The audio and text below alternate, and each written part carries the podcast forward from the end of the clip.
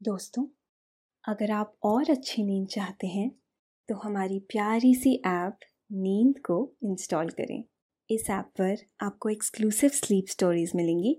Install करने के लिए आप हमारी वेबसाइट नींद डॉट ऐप पर ज़रूर आइए। नमस्कार। मैं हूँ लोकेश। आज सुनिए लेखक रजत की लिखी स्लीप स्टोरी, काका की चौपाल। एक गाँव, जहाँ एक नब्बे साल के काका रहते हैं। वो रोज शाम को गाँव के एक चबूतरे पर अपनी चौपाल लगाते हैं।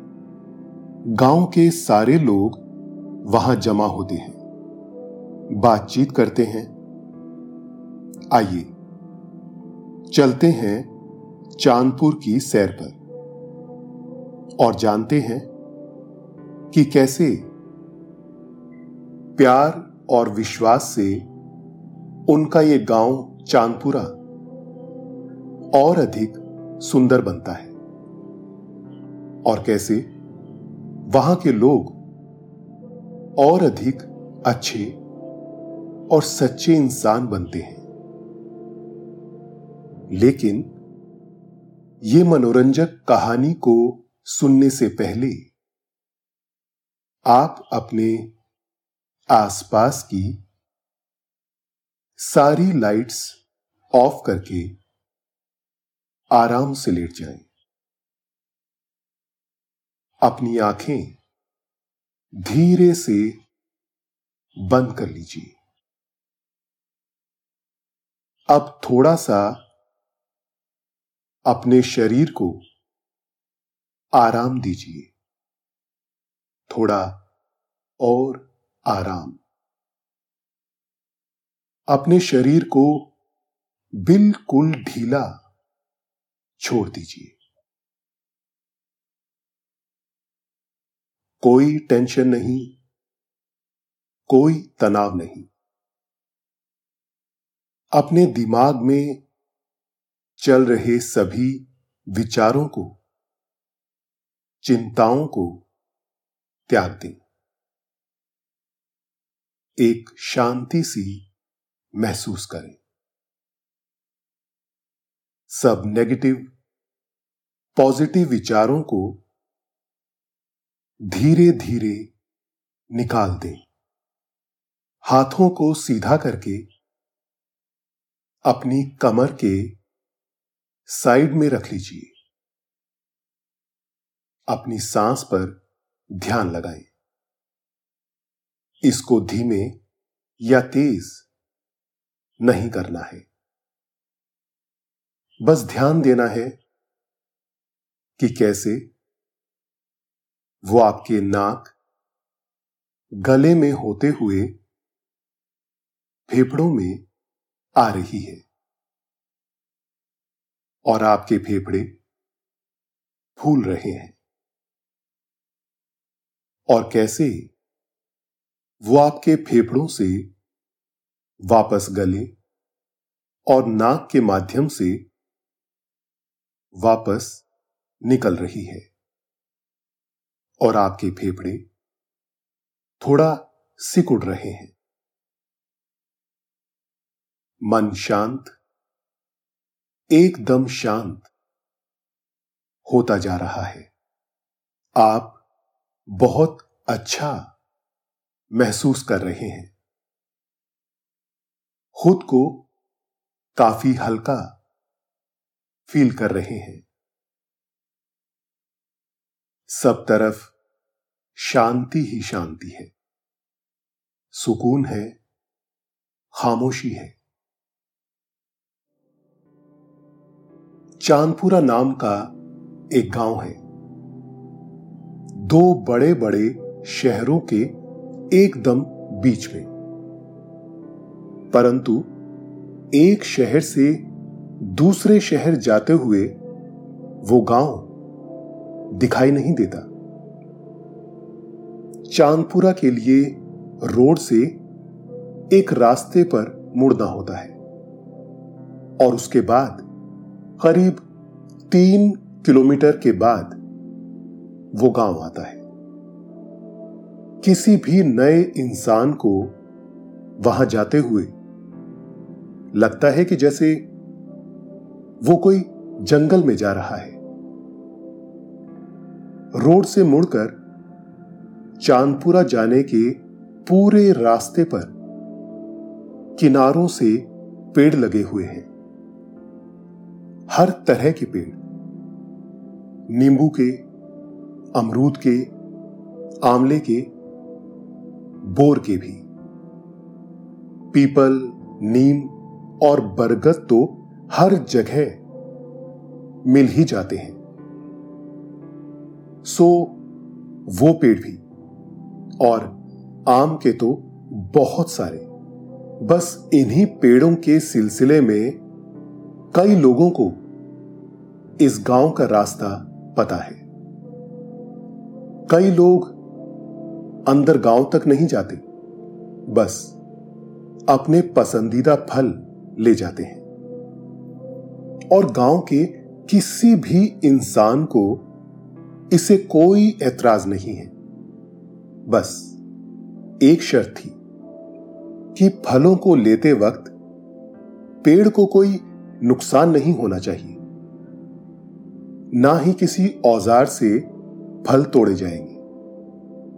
ना पेड़ों पर पत्थर मारा जाएगा और ना कोई और तरीका जिससे ऐसा लगे कि पेड़ तो फल नहीं देना चाहता, पर लोग ज़बरदस्ती उसे उससे छीनना चाहते हैं।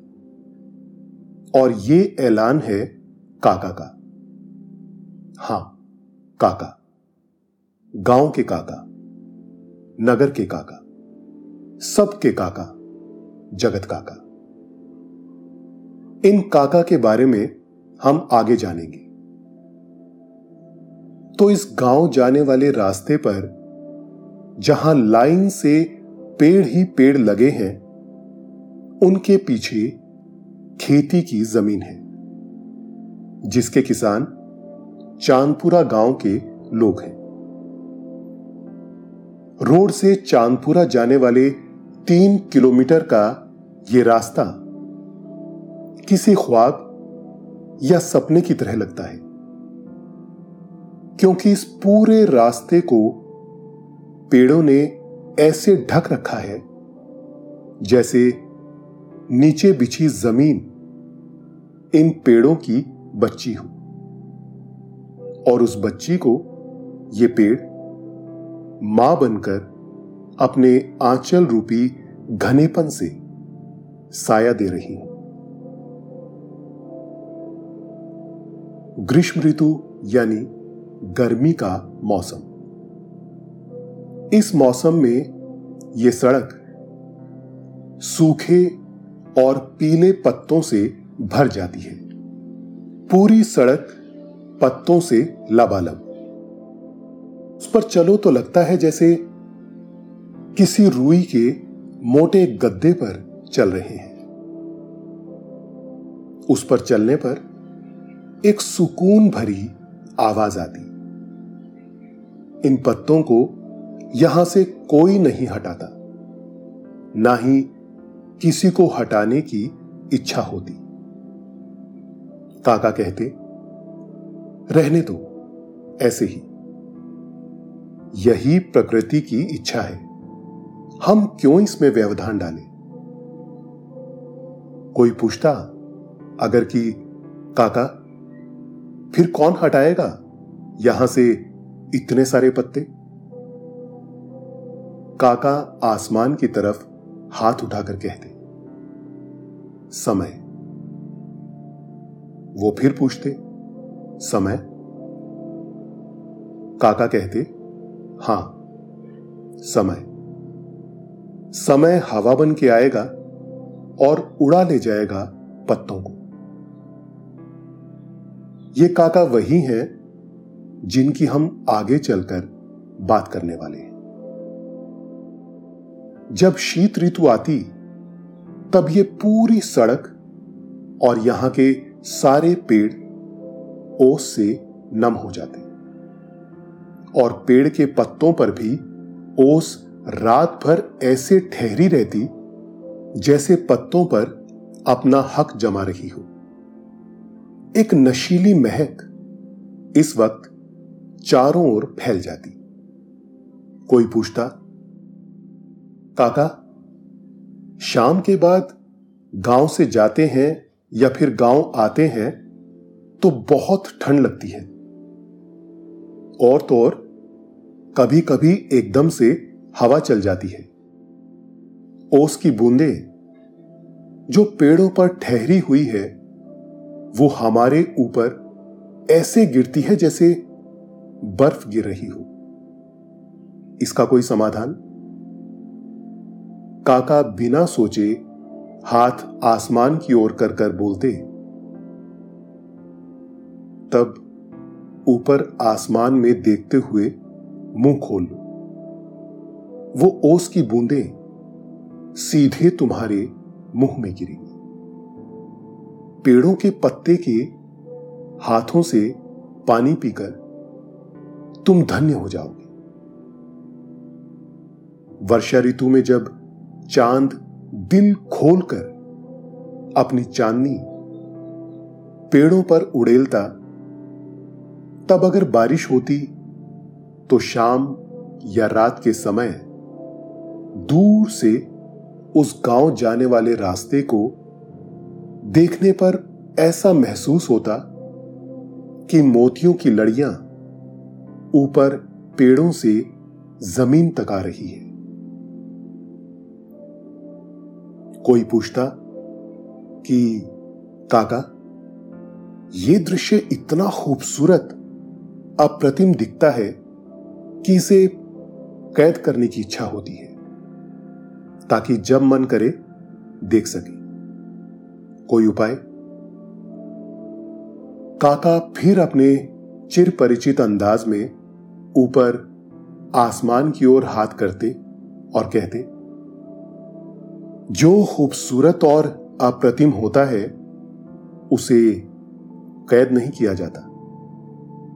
और जो कैद हो जाता है वो खूबसूरत नहीं रह जाता। फिर भी अगर चाहते हो तो आँखों में कैद कर लो। जब देखने का मन हो, आँखें बंद कर लो।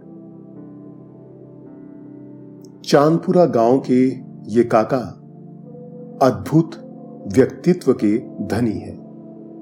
बातों के भी धनी है और काफ़ी सेहतमंद भी है। काका का नाम तो नहीं पता क्योंकि बरसों से सब इन्हें काका ही बोलते आ रहे हैं। और गाँव में किसी बहुत पुराने पेड़ की ही तरह काका भी अपनी जड़ों को पकड़े हुए आसमान छू रहे हैं। काका पहले गाँव के सरपंच थे, पर अब वो सारे दूसरे कामों से निवृत्त हो चुके हैं। उनकी उम्र नब्बे साल की है और जो अभी गाँव के सरपंच हैं, वो इनसे सलाह मशवरा करने आते हैं।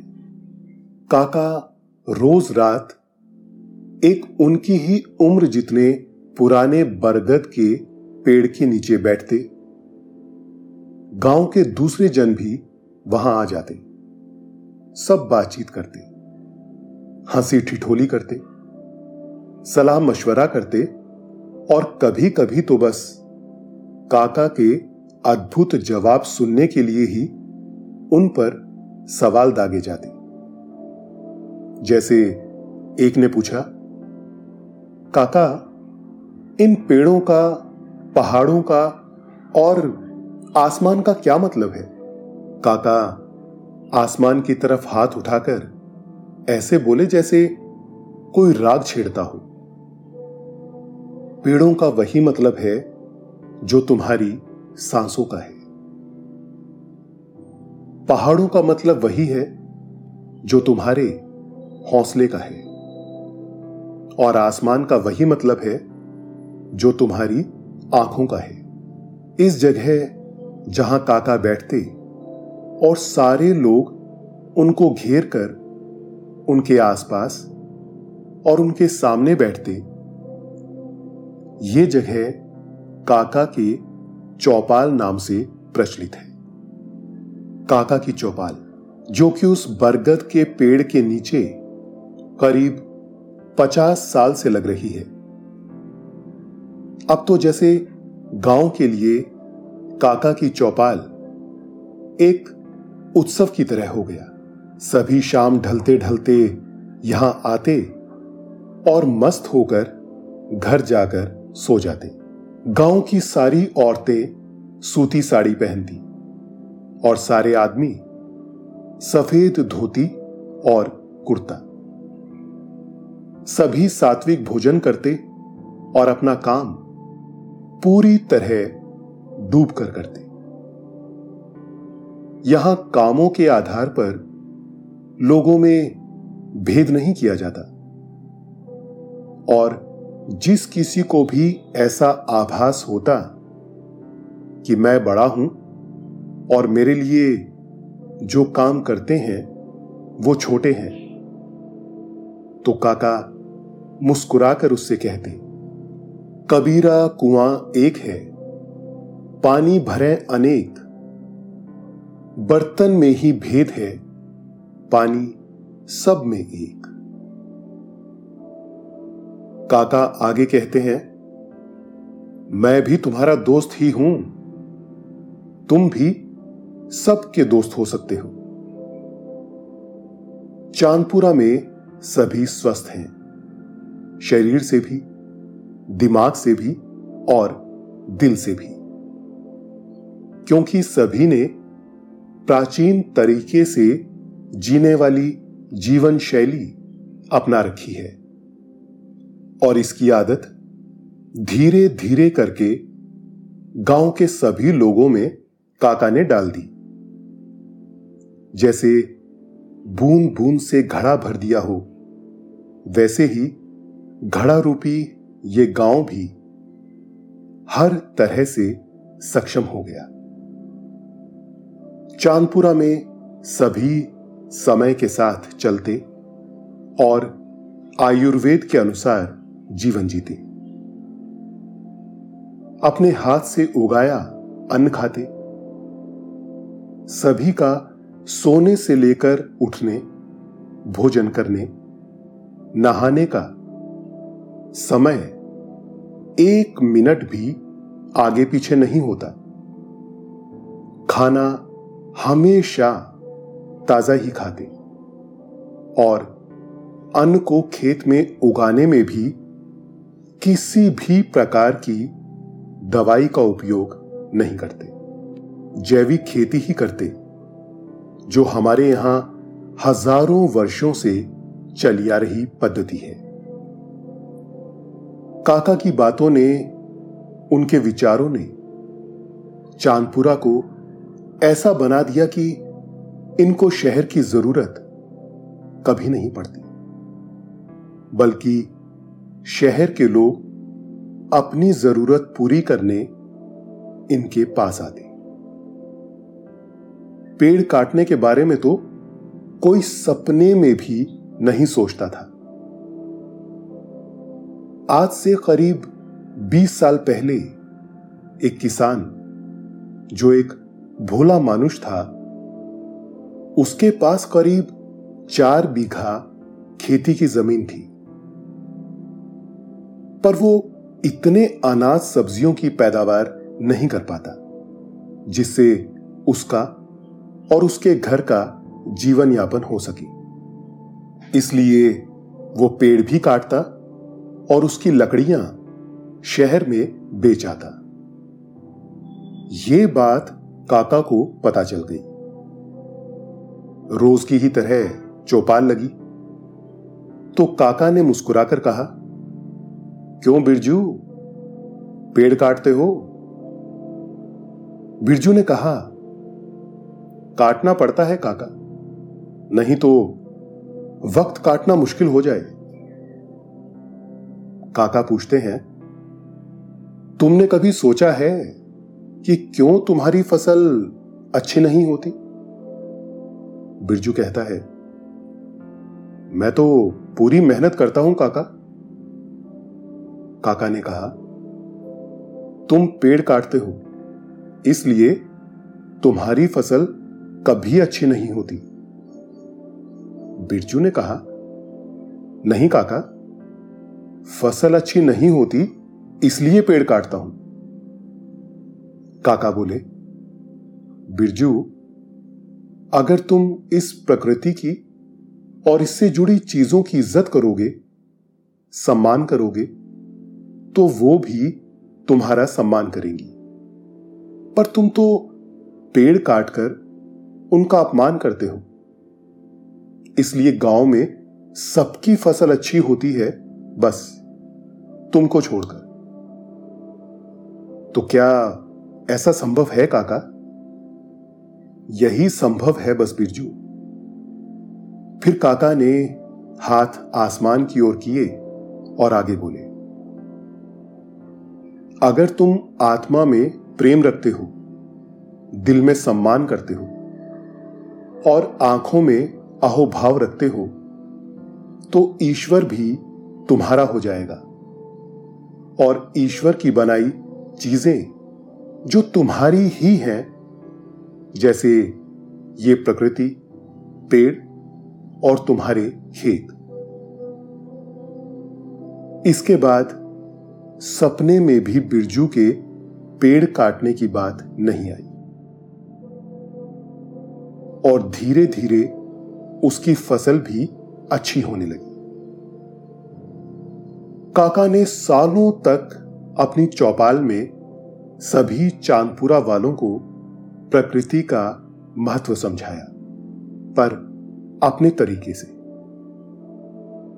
आज पूरे गाँव में पानी की भी रोज पूजा आरती होती है, पेड़ों की भी पूजा होती है। मिट्टी से वहाँ के लोगों को प्यार है। सड़क पर घूमने वाले जानवरों को भी वो नहीं दुत्कारते। उनकी भी इज़्ज़त करते हैं। मेहनत करने सात्विक जीवन शैली जीने, एक दूसरे के प्रति भाईचारा रखने, प्रेम रखने और एक दूसरे का भला सोचने और मदद के लिए तत्पर खड़े रहने से चांदपुरा की आबो हवा में इतना सुकून तैरने लगा। जैसे चांदपुरा गाँव चाँद पर ही बसा हो। आसपास बसे शहरों से बहुत दूर। एक बार गुड़ी पड़वा का दिन आया। पूरे गाँव में सभी के घर पूरन पोली बनी। जैसे बाकी त्योहारों पर भी तय था कि क्या बनेगा। जैसे होली पर दाल बाफले, संक्रांति पर खीरानंद आदि। उस दिन शाम आते आते किसी का कोई कार्य नहीं बचा। तो सभी शाम ढलने के पहले ही बरगद के पेड़ के पास चले आए। काका की चौपाल आज जल्दी लग गई। उस समय काका बहुत सारा अनाज, जैसे ज्वार, बाजरा, चावल आदि पंछियों के लिए अपने आसपास ही बिछा कर रखते और सैकड़ों की तादाद में पंछी बिना किसी डर या संकोच के काका के पास अपना पेट भरते। एक ने उत्सुकता से पूछा, काका ये पंछी आपसे बिल्कुल नहीं डरते, बल्कि कुछ तो आपके हाथ के ऊपर, आपके पैर पर भी बैठ जाते हैं। ऐसा कैसे होता है? किसी दूसरे ने बोला, क्योंकि उनको यहाँ खाना मिल जाता है और आसपास पिंजरा भी नहीं है तो किस बात का डर? काका सुर लगाते हुए बोले, भोलू, जरा जल्दी से जाकर अपने घर से दो पिंजरे ले आओ। फिर पिंजरे काका ने अपने आसपास रख लिए, पर पंछियों को कोई फ़र्क नहीं पड़ा। तब काका बोले, जानवरों से, पंछियों से रिश्ता परस्पर विश्वास का होता है। ये पंछी मुझ पर विश्वास करते हैं और मैं इनसे प्यार करता हूँ। इसलिए इतने सालों से ये रोज मुझसे मिलने आते हैं। कभी कभी जब कोई अनाज मेरे पास खिलाने को नहीं होता था, ये तब भी मेरे पास आते थे। ये बात मुझे मेरे बाऊजी ने सिखाई थी। और इसका उदाहरण अपने गाँव का तालाब है। असल में, गाँव के अंदर एक बहुत बड़ा तालाब है, जिसके आसपास खेत हैं। एक तरफ़ गाँव और उसके सामने की तरफ़ जंगल और बीच में वो बड़ा तालाब। जंगल के जानवर उस तालाब में रोज पानी पीने आते और गाँव के लोग भी इस किनारे पानी का उपयोग करते। इंसानों को और जानवरों को एक दूसरे से कभी कोई समस्या नहीं हुई। और ये बात काका के पिताजी ने गाँव में सभी को बोली थी कि गाँव से जंगल कभी कोई नहीं जाएगा। तो जंगल से भी कोई जानवर गाँव नहीं आएगा। ये बात पूरे गाँव ने मानी और जानवरों का विश्वास गाँव के प्रति अटूट हो गया। इसके बाद तो गाँव का नक्शा और बदल गया। अब पूरे गाँव में कोई अपने घर में दरवाज़ा नहीं लगाता। एक दूसरे के प्रति सबका प्रेम और विश्वास गहरा हो गया। कभी कभी गाँव वालों को लगता कि हमें काका की कोई इच्छा हो तो वो पूरी करना चाहिए। सभी गाँव वाले इस पर सहमत हुए कि काका जो बोलेंगे हम उनके लिए वो कर देंगे। पूरे गाँव में यह बातचीत काफ़ी दिनों से चल रही थी। फिर एक दिन तय समय पर शाम को काका की चौपाल पर सभी ने काका से बोला कि हम सभी चाहते हैं कि आपकी जो इच्छा है वो हम पूरी करें। काका ने बिना सोचे समझे आसमान की तरफ़ अपने अंदाज में हाथ उठाए और ज़ोर से बोले, चाह गई चिंता मिटी, मनुआ बेपरवाह, जिसको कछु न चाहिए वे साहन के साह। बस, फिर क्या? रोज की तरह बातचीत का दौर शुरू हुआ और वो जिसे सुनने जैसे शाम भी रोज इंतज़ार करती थी। चांदपुरा इतना खूबसूरत और खुला हुआ गाँव था कि लगता था पृथ्वी पर सूरज भी यहीं से निकलता है और चाँद भी यहीं से। काका ने धीरे धीरे ही सही, पर यह बात पहले खुद समझे और फिर चांदपुरा वालों को समझा दी कि हम अच्छे इंसान बन जाएँ तो हमारा मकान घर बन जाता है। फिर हमारा गाँव, एक परिवार और फिर ये पृथ्वी स्वर्ग।